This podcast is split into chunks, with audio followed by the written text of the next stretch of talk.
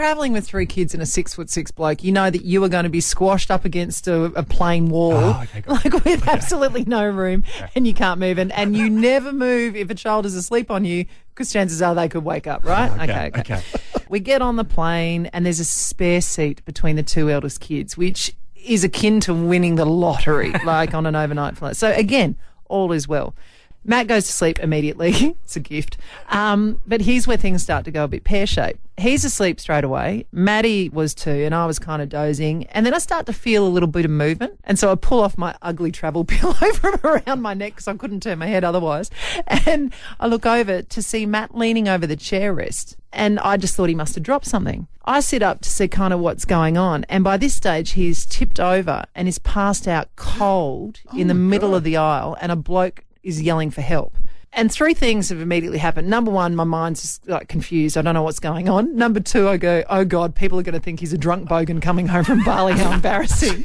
and three, holy hell, we're in a bit of trouble here because I've got to have moved Mads and I've got to him and he is just out cold. Now, I don't know when was the last time you tried to roll over a 100 kilogram, six foot six bloke in a plane aisle. Just this morning. Turns out it's a little bit tricky. wow. Oh, that would be being up in the air, it, Ah. confined in it. That would be terrifying. Yeah. So the Jetstar people were wonderful, and I really wish I could remember your names. I'm so so sorry, but we got him back over onto his side, and um, you know he came to and everything else, and then we got him onto the seats that we'd vacated, and we propped his legs up and everything else, and he seemed to get back to his normal self. So that was all okay, and so we said, you, "You just lie, relax," and he said, "No, I'm feeling fine. I'm feeling fine." So then I moved down. Thankfully, there was another row of seats free, so Maddie and I moved down there, and I got her sorted, and then I spent the rest of the flight, you know, imagining what it was like if Matt died and all, all this sort of stuff. So we come to the descent in Adelaide, and he sits up. And we're sitting there for only about 15 seconds, and I look at him and go, mate, you okay? And he goes, no, I might just go to the toilet, not feeling very well. So, okay, so I let him pass me, and then I get Maddie sorted again, and then I get up to follow him. I catch him as he goes to fall again in the last oh row of seats. And this time, he passes out, but his eyes are wide open and he's snapping his teeth like a zombie out of one of. Oh, it, I cannot tell you what was going through my mind. We find I'm yelling for help. Again, the Jetstar people help us. We managed to tip him on to the back row of seats and we couldn't do anything. And in my head, I'm going, we're in the middle of the air. If there is something, I don't know what we're going to do about this. You know, is he going to die? So again, we get him flat and he comes to, he can't remember anything that was happening. And I'm going, babe, you know, this is just what's happened. He goes, "Uh, I don't, you know, he's a bit out of it, but then he was immediately fine. So we're sitting there, and I talked to the lady because we're on the descent, and she said, "Look, we're in the. I didn't know this, but there's a place where they can't actually contact the pilots because they're obviously concentrating on landing these Yeah. incredible machines." And he said, "Look, we can't contact them, but are you okay if we get someone to meet us?" And I said, "You're going to have to. I, I don't know what we're going to do. I, I'm not strong enough to get him off, and if he falls again." I- in the end, we do. We become those people. You know, when the seatbelt goes, we land, and the seatbelt goes ding, and everyone bolts up. Yeah. Well, the, we became the most powerful, hated people on earth because the wonderful Jetstar lady said, "Please remain in your seat. We've had a medical emergency on board. You know, blah Yeah. blah blah." So you could almost hear everyone go, oh. Oh. and we're at the back. And Matt's going, no, no, let him go out. No, no, no, let him go out.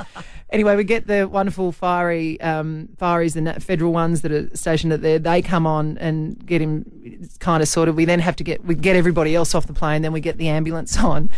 But they get his blood pressure thing on, and every time he sits up, his blood pressure drops. It goes from normal down to like seventy over nothing, which you as a It's St bad. John, yeah, that's Yeah. not great.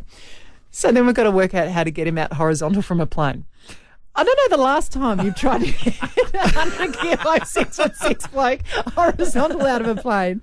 But God bless him, the ambos and the fireys and all that did. So while all this is happening, I've got three little kids that are just going, what is going on? Well, actually, I only had two. One slept through the whole thing. Hello, Sam. Um, but, you know, trying to look after them. And this is how you skip the lines, people. Wow. It's a little bit. because I'm like, we, we get him out. He goes to the Royal Adelaide Hospital. Now, for everybody listening at home, I didn't know this was a thing, but I since told a girlfriend. She said, "My God, this happened to me."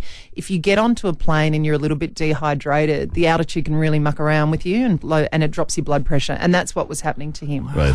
So, thankfully, um, all he got out of it is carpet burn on his forehead Oh. because when he hit the ground, so he's got a carbon Oh point on his forehead. God. But customs then take us all out. He goes to the RA. I'm getting the kids sorted, and I'm checking in with the kids.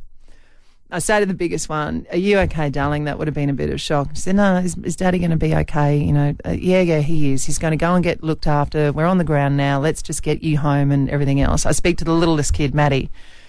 Are you okay? Do you think Daddy's going to be like this forever? Was, was this no, no, honey, she'll be fine. Then I get to Sammy. And I go, Sammy boy, how are you going? How good was it we didn't have to line up in customs? Looking on the good side. That's it. The Ali Clarke Breakfast Show on Mix 102.3.